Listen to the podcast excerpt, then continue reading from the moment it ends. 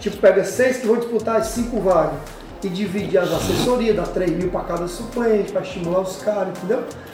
Meu objetivo aqui é que minha mãe tenha uma eleição tranquila, já que nós estamos dando o partido para ele. Após dias sem marcar presença na Assembleia Legislativa, o deputado Bruno Gonçalves, do PL, voltou ao plenário e se defendeu pela primeira vez do vazamento de uma conversa onde supostamente tenta negociar a compra de apoio para a reeleição de sua mãe, a vereadora de Fortaleza, Marta Gonçalves, e também para a base do prefeito Roberto Cláudio. Eu sou Diego Viana e esse é o Recorde.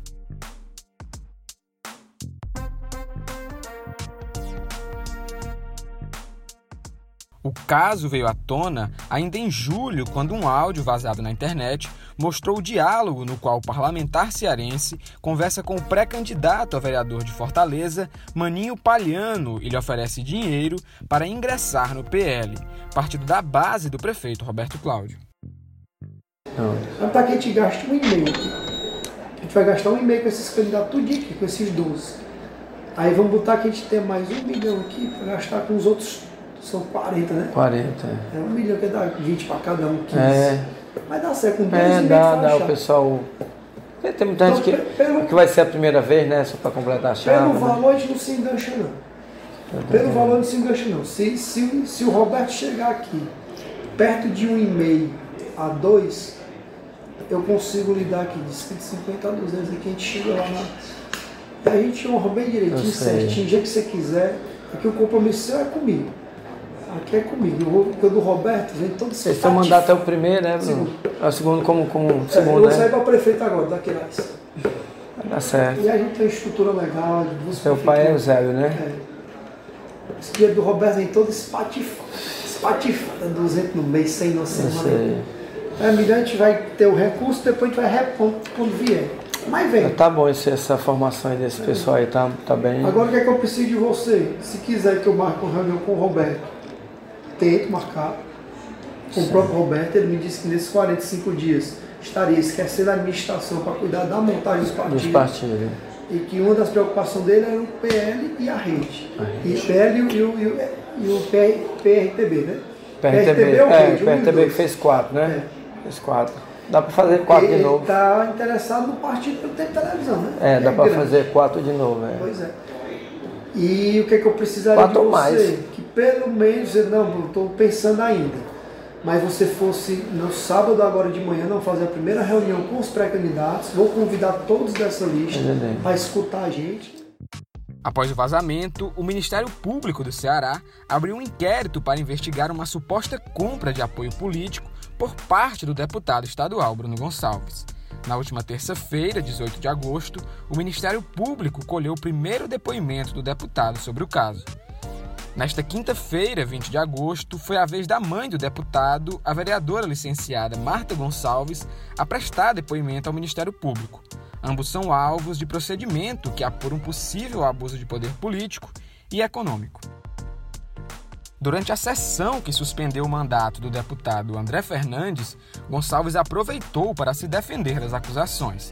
Ele conversou com o repórter de política do Povo, Carlos Holanda, e esclareceu detalhes do áudio vazado. Acompanhe. Deputado, obrigado pela atenção. É, o, o senhor reconhece a veracidade daqueles áudios?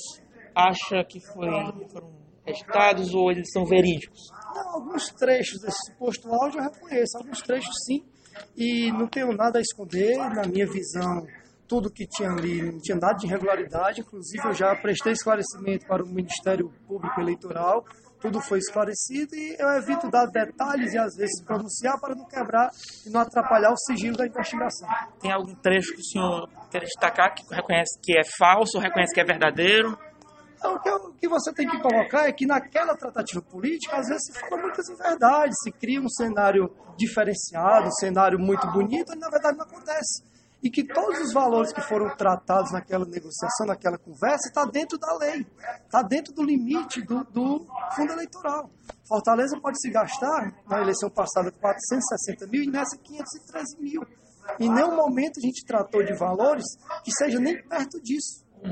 Entendeu? Então não há irregularidade. Ninguém está falando de dinheiro ilícito, de caixa de nada disso. Na verdade, está se falando de fundo eleitoral dentro da legislação permitida. Para terminar, aqui na Assembleia, como é que o senhor projeta é, esse caso? O senhor crê que será arquivado? Crê que, é, em função do precedente que possivelmente vai se criar no caso do André Fernandes, é, uma temporada de punições, por assim dizer, vai se estabelecer dentro do plenário? Como é que o senhor avalia esse esse, esse, esse caso dentro da Assembleia? Carlos, sou pré-candidato a prefeito do Aquiraz, estou né? em pré-campanha ativa, em caminhadas de manhã, de tarde, reuniões à noite, conversa com liderança, com a comunidade.